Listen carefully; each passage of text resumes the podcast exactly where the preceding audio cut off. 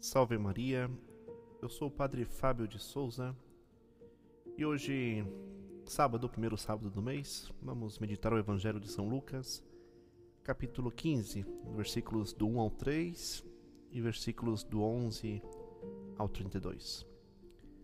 Estamos na quaresma, é o primeiro sábado de mês, então um dia especial para olharmos com muita confiança para o coração materno de nossa mãe um coração de mãe que está sempre pronto para nos amar.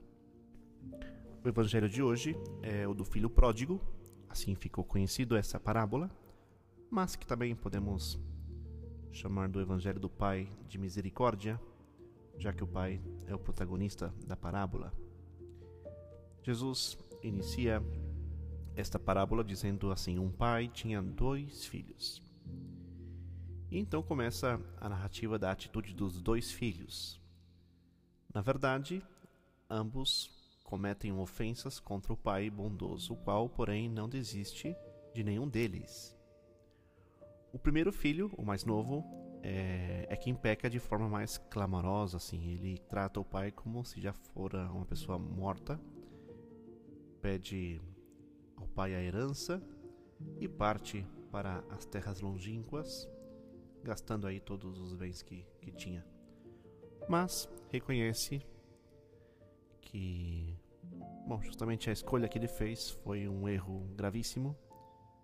É, ficou preso a uma escravidão, tinha uma ilusão de vida e quando vai ver a realidade é outra coisa. É o que acontece muitas vezes com quem vive no pecado. Bem, e pessoas assim são geralmente as mais fáceis de, de se converter, porque Deus lhes fala por um dos instrumentos mais maravilhosos de que usa para a conversão do homem, é que Deus lhes fala pelas desgraças. Muitas vezes acontece isso conosco, de que nos momentos mais difíceis é onde elevamos, elevamos nosso pensamento a Deus e é onde nos reconhecemos que realmente precisamos voltar para Deus. De fato, quando passam por desgraças, muitos caem em si e veem que a sua vida de pecado os está destruindo e por isso se convertem para Deus, como este filho pródigo, né? Ele diz: "Vou me, vou me levantar, vou para a casa de meu pai". Por outro lado, há também o filho mais velho, que precisa igualmente de conversão, porque, embora permaneça na casa, fazendo ao que parece a vontade do pai, ele demonstra no final do evangelho ter, uma, ter um coração ingrato como apenas uma fachada, né? Ele está cumprindo as ordens do Pai, porém não com o coração. E este filho é uma representação daqueles que vivem apenas externamente uma vida cristã e de piedade, apenas aparência, né? É claro que eles não se entregam a pecados graves ou depravações ou coisas abomináveis como o filho mais novo, mas vive um serviço a, e um amor a Deus de uma espécie de escravidão, porque existe no fundo de suas almas certa ingratidão. Perante, se batemos o olho, sim, ele cumpre a vontade, mas por trás há uma certa ingratidão. De fato, o filho mais velho nunca reconheceu a comunhão do pai, por isso se queixa, né? Nunca me desses nada para comemorar com os meus amigos. E o pai, né, diante de, desse argumento do filho, pai repreende: Filho, tu estás sempre comigo, tudo que é meu é teu. Então este filho deveria ter amor e gratidão, mas seu coração não era de filho, era de escravo. E é interessante notar este evangelho como ambos os filhos se sentiam de alguma forma escravos do pai. Um quis libertar-se, mas se deu mal. Voltou e resolveu servir. Né? Diz o filho: Eu o servirei, ó meu pai bondoso.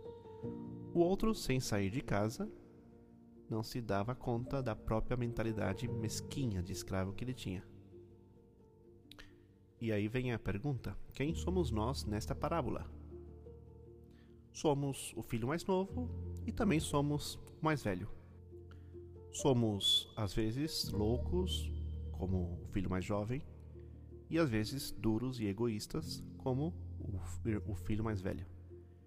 Pedimos perdão como o mais novo, mas muita, muitas vezes negamos a misericórdia como o mais velho. queremos entrar na festa do Pai como o mais novo e às vezes temos raiva da bondade de Deus para com os pecadores, como o filho mais velho. Por isso, devemos nos converter. Então, nesta quaresma, peçamos a Nossa Senhora que faça seu papel de mãe, isto é, aquela que está sempre ao lado do Pai, buscando o bem dos seus filhos. É ela que devemos recorrer com frequência, é a ela que devemos buscar para que nos ajude nesta etapa de conversão. Estamos no tempo de quaresma, tempo de conversão. Peçamos então a Nossa Senhora essa graça. Louvado seja nosso Senhor Jesus Cristo, para sempre esteja louvado.